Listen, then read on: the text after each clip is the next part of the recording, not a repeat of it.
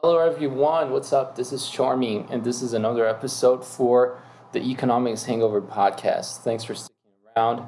Um, if you guys listen to a humming sound, some something like that, it's because it's extremely hot here in Brazil, where I live. We're in the middle of the summer, and this sound that you guys listen to, it's uh, my fan. So uh, please bear it. Please have some patience, or else I cannot record this episode because I need a little bit of this machine to cool off things here for me, so I can speak with you guys for some couple of minutes here. Anyways, actually, the topic that I was supposed to talk about today, it was supposed, I think, better to be recorded as the first episode of the year. But, you know, things happen, and I started writing this article for my university, for my master's, um, about the possible 2020 uh, financial recession. And if you guys are used to the financial media, if you guys um, read it like daily or weekly, even so, um, probably saw a lot of articles coming up about this in the last year. And we're gonna discuss about some of the hypeness that happened last year and what should we actually fear for 2020 coming around for us or not.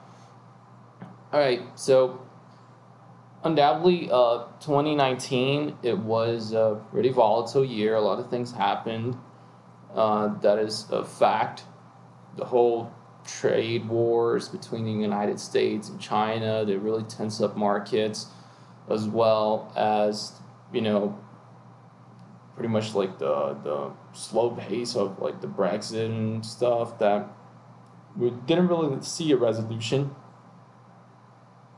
And as well we saw other problems like uh, populist leaders in some countries like my own and the rise of populism in some countries. And we also saw like a sluggish european and japanese economy continue to go and all these distortions so it was natural to you know analysts and uh, economists and the media and markets in general to have uh, scare undertones about how 2019 was about to be. And this exercise that I'm telling you guys to think about, it's the, by the beginning of 2019. So if you uh, reminisce how things happened in 2019, you guys probably can remember some events like the inversion of the yield curve that really started to giving some red flags that something sketchy might be happening in the near future.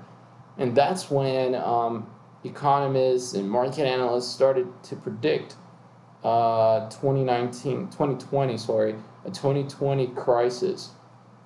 But the big edge, I think, that it came out because when we saw the first analysis and the first uh, warning signs with inversion of the yield curve and the whole dilemmas that were keep happening in 2019 with the trade war, uh, and we saw like some of the negative feedback that analysts and economists were giving. Um, it was right after it, and like as a reflex, the financial media started to broadcast this fact of the possible 2020 crisis as this almost given crisis. Like you need to prepare that something bad is happening, 2008 is happening, or some kind of bubble, like the subprime crisis sort of deal. It's going to happen in 2020, so soon we have to be prepared for this. And a lot of this come, comes out because of this inversion of the yield curve, because despite not having the, the statistical causality, it does have some correlation, especially historical correlations that before any recession, uh, there's an inversion of the yield curve. So um, there's many graphs that you guys can check it out in the internet. And I'll probably put one of those in the thumbnail for the show in my social media, so if you guys want to check it out. But um, I mean, with this inversion of the yield curve, like everyone went hay haywire. You know, like the whole market sentiment was like, "Oh my God, it's soon happening, and we need to hedge ourselves with um, the whole th- the whole next recession coming. And true enough, like uh, if we analyze things, like it's already been 10 years, 10 and like a half years since the 2008 crisis. And ever since the 2008 crisis, at least for the American economy, things been not so bad. I mean, the growth net has not been like super explosive and exponential, but it had growth. It, it improved a lot the situation since the crisis, and the Fed's been doing their part. Um, passively, in my opinion, but they've been doing their part. And I mean, overall, the American economy has been quite stable um, compared to what they saw 10 years ago. And pretty much, I think even this, uh, this environment of stability, it creates some insecurity because, like, is that same dilemma that you have like in life for example like think when things are going too smooth it seems too good to be true you know like so it seems like the market sentiment is like, oh my god, what is going to happen next? We need to be prepared. And ever since this, like these signs have started coming up all together in 2019, they all came up but simultaneously. Um, the whole enthusiasm of the media and getting in the bandwagon of like some, you know, more pessimistic analysts and economists coming up with like some uh, apocalyptic, apocalyptic apocalyptic theories, uh, they started to like broadcast those news like crazy, man. And like because of that, like it, it actually started becoming like this whole um, made up crisis that it was happening. Like y- if you want, you can check it out. Like you can just like put like in the internet, like in Google or something. Like the twenty twenty crisis is gonna pop up a bunch of articles from last year with like uh, a bunch of like probably probable things that might happen or the, the thermometer of like possibility of the 2020 crisis. And actually what was interesting because by the second semester of 2019 especially um, more towards the end of the year like around october january uh, we started to see actually signs of like of american of the american economy to grow and some more uh, measurements that the trust for the economy it would be uh, good enough not to be in a crisis. I'm not actually saying here, guys, just so I can picture out that everything is fine and it's all peachy and uh, the economy, the, the American economy and the global economy are doing really good and we should never worry. I mean, there's always a possibility of something happening through like random events and uncontrolled things that we cannot expect. Uh, one example is what we just saw recently with the whole tensions between the between Iran and the United States. Um, those kind of things can really, you know, uh, create a ripple effect in the economy as a whole, and geopolitical matters are tough to predict and are tough to be analyzed and we always have to be dependent on the, the, the facts and what's going to happen. So, I mean, uh, for an economist, it's an extreme hard job to come up with some logical sense of what's going to happen in the future. Because, like, I remember, like, when it happened, those attacks in Iran, it was like, it was completely random. It happened out of nowhere. And that week was like everybody speculating about World War Three and all that and it was just like you know like in the and media social media you know twitter all that stuff. It happens it helps a lot to spread the hypeness and it creates this whole sense of of you know like uh, of tension.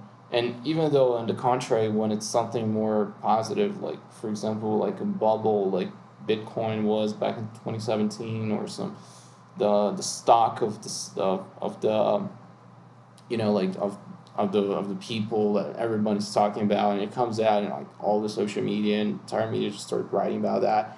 So there's a huge um, concern that we should have about how information is being broadcasted today and how, uh, especially the masses, like I'm not saying ma- the masses in a pejorative sense, but I'm just saying the masses, like as everyone else, um, how everyone else it's like interpreting their, those results. And this is like I think one of the biggest assets that an investor can have It's knowing how to defer bullshit from what it's reality and what should be actually uh, controlled and what should what should be hedged and what kind of strategies we should implement. But anyways, like going back to the topic, since I just differed a lot, uh, drifted a lot from this. Um, in 20 in November 2019, we started to see some better signs of what the American economy and the world economy should be taking. And I think that especially came out after the the jobs were added to the to the U.S. economy. Two hundred and fifty-five 54,000 jobs were added to the U.S. economy in November, and the decline of the unemployment rate, and also um, you know confidence levels were pretty good, and stock market's high, and all the better expectations of a little bit more of growth and inflation in the U.S. and uh, the lesser probability of the U.S. economy defaulting under debt, which is actually pretty big, is a twenty-three trillion dollar debt for the American economy. But um, I think the cool thing that came out in twenty nineteen is that like, I, I mean, there's a lot of discussions about the U.S. debt and how large it is, and that's un- undeniable truth. But I mean, I think if we, we analyze from a more systematic perspective, the U.S. debt is actually something that it's unlikely to collapse anytime soon. I'm not saying it will never collapse, but I mean, at least in this new future that we have, it's really hard to, to, to collapse because I mean the the people that have most like the countries that have most like um, uh, you know like treasure bills and stuff like that are Japan and China. So um, I mean if if by any chance like it's not China's and Japan's incentives to uh, not take any measures with the U.S. debt because if the if the U.S. debt has a col- uh, collapses that would be bad news for Japan and China. So they'll continue to uh, be there taking their measurements and their hedging to avoid something happening to the U.S. And also the U.S. has like it's pretty much like the the biggest nation that has like other nations uh, buying their their bills and their, their bonds and stuff like that. So I mean, nobody wants to see that happening, right? And um,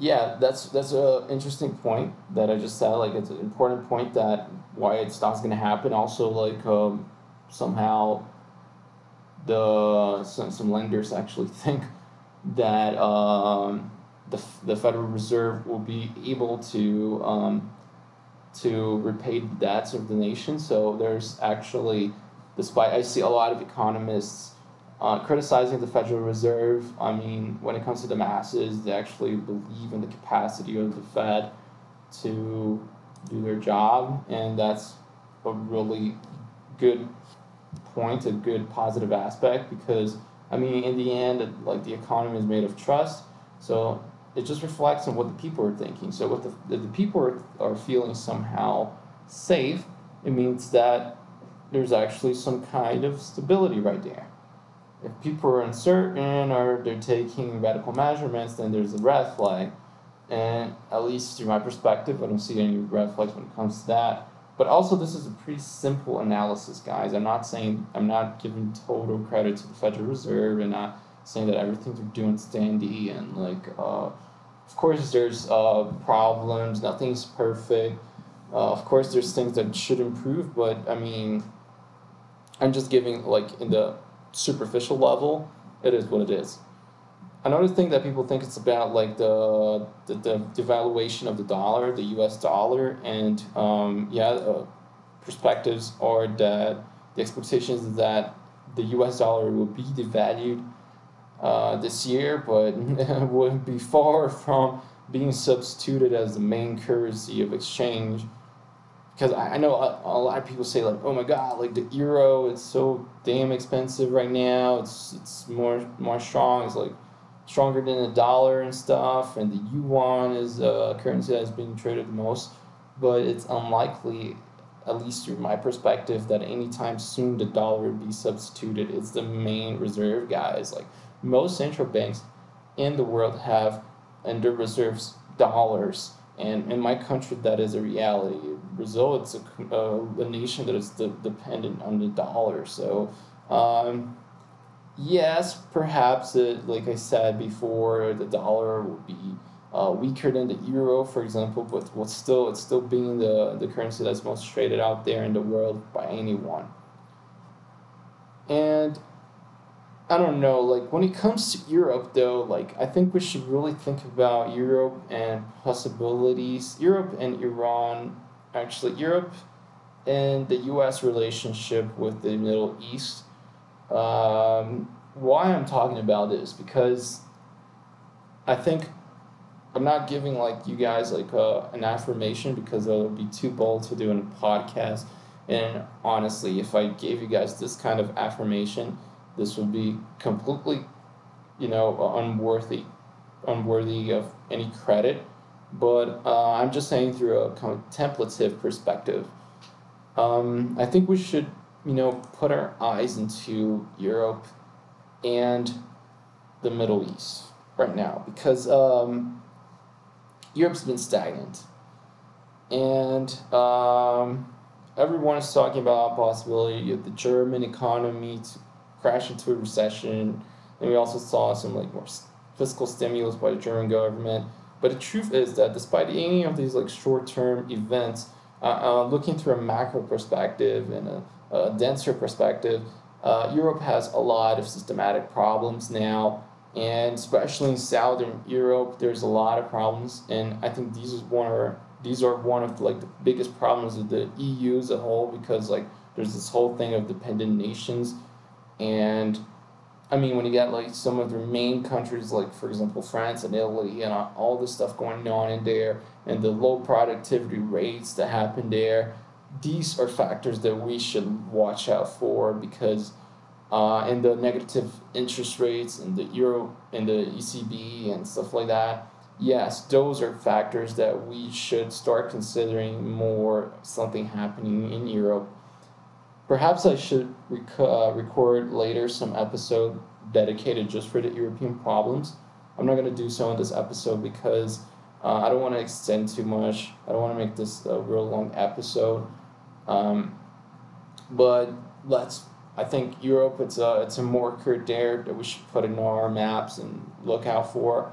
And all of you guys will probably record later an episode about Europe with more information. I also have to do more research to do so, but I mean superficially looking at it's a factor of looking for probable probable ripple effects. And another one, like I said before, it's Iran, the whole relationship with the U.S. and Iran, because um, we saw the whole tensions of possible conflicts and stuff like that. And I mean, I like uh, I prefer to be optimistic that uh, like a war or a conflict will not happen there because that would not benefit anyone, especially because like, come on guys, like a war in the twenty first century is the dumbest thing to do. We have a super connected global economy nowadays so in the likeliness of a war happening, I would be like, man, this would like create a, the distorted effect of incalculable uh, losses. So no, let's hope for the best. Let's let's try to be a little bit optimistic on our leaders. Like like who wants to benefit from that? I don't think anybody wants. But as anything in life and anything in history has proven to us, like things happen through black swans, and even like the biggest, like the two past world wars happened through pretty random events, especially World War One. Um, it's impossible to say there there's a zero percent probability, but I mean in the um, in the black swan event, if some kind of conflict happens, that would be some sort of like real reason of concern for the U.S. economy because there's a po- possibility of hyperinflation there because of the whole you know military spending that will be dedicated for combats and stuff. So this is what we don't want to see happen. We don't want to see any kind of tensions that involve combats in the Middle East or stuff, and you you're gonna be always already seeing like for example in the weeks of the tensions of Iran, there was like this entire tension and this like um, you know like super volatility in the price of crude oil and stuff like that. And imagine if something like that happened, it would reflect instantaneously in the financial markets and the assets that are sold.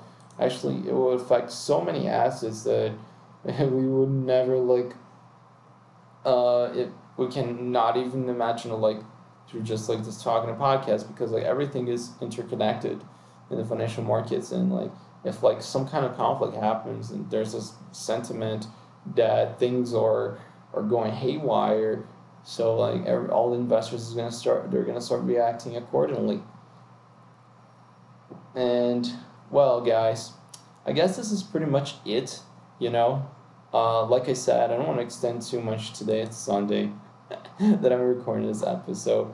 And um, I just think that the la- like lastly, the thing I want to say, it's more uh, a criticism on financial journalism nowadays, because, I mean, the whole fears of this uh, possible twenty twenty crisis, from what I've noticed, it was mostly just hypeness from the media, because they're like reporting every damn event as it would be like the apocalyptic event that will bring the next subprime crisis to the world and all these analysis and all that. I'm not saying that it's not healthy um, activity to try to hedge risk, but I saw much more a sentiment of intellectual narcissism to like uh, analysts and the media to say who was the first to predict the crisis instead of seeing real, you know, um, concrete works and concrete um, solutions and hedging techniques and hedging hedging um, you know uh, methods and models to prevent uh, a bigger crisis. I didn't see any of that. I just saw like a bunch of people saying a bunch of articles saying like the crisis is going to happen, the next recession is going to happen because there was an inversion of the yield curve, or because the trade war is going this way, or because the Brexit is that. And I mean, th- these are just like you know like just like getting a bunch of events and like coming up speculation speculating with whatever you feel like. And at least through my positive criticism it was um, a bit unresponsible to label some of these you know, distortions, brief distortions that happened in the system and a point that they were uh, an effect of causality for an, a next recession. That that was, at least in my opinion, that was a really bad job because it creates it creates the sentiment in market, and as much as like we should research more, if you look through all the bubbles that happen and some of the recessions that happen, they always come through psychological, um, through psychological things from the people, from the masses. And I mean, if you're putting all this wood in the fire, it's going to become bigger. So why coming up with these just to like sell articles, just to sell subscriptions and sell getting more people to read? no like i don't i don't think that's really sustainable i don't think that's really a good solution like we should like be researching we should be doing like more you know like formal studies to create hedging measure, measures to prevent any kind of collapse in the system and um and i'm sure there's like some serious people working on that and putting their hearts and research to do that but I don't see the media talking about that. I'm just seeing the media talking whenever something happens, they they expand that event. It was as if as is as if sorry as if was like the the atomic bomb in the economy and some something really bad will happen from day to night and stuff like that. Anyways, guys, if you guys are enjoying the Economics Hangover podcast, please follow us on Spotify. Give us a like, give us a follow. And um, every two weeks I try to drop off an episode. Uh, I wish I could do daily or or weekly, but I'm a busy master student, so it's like uh, I'm most of like six times per week. I'm busy working in papers and stuff like that and studying. So um, I wish I could have more time to dedicate for this, but I, at least I try to make this consistency of every two weeks coming up with an episode. And so far, since last year, it's been working for me. So just you know, check it out every two weeks. Follow the Economics Hangover podcast. I'm I'm sure that every two weeks an episode will come up, and unless if it's really uh, a busy week for me or a busy time for me, I will announce that it's not coming. It's coming some uh, some other time, but. Uh, for the time being, two every two weeks I come here with an episode, so you guys follow that up. There's also my blog that uh, sometimes I put some articles that they come as a supplementation for the podcast episodes.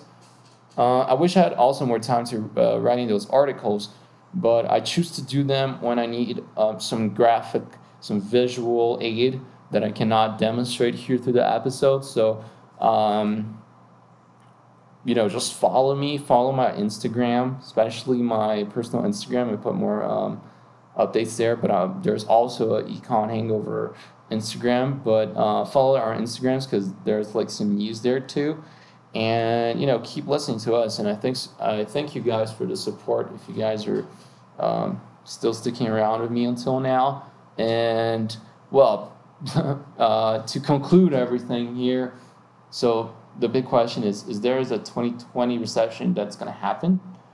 So the, the answer would be it's hard to say right now. We're still in january. We don't know how 2020 will be like I said, there's always a possibility of a black swan, but it will be too bold of a statement to, to create the affirmation that it will happen 100% surely in 2020. So, guys, thanks so much for sticking with me, and I hope we see you, see you guys soon again. All right, so this is it. This is Charming. I'm out. Bye.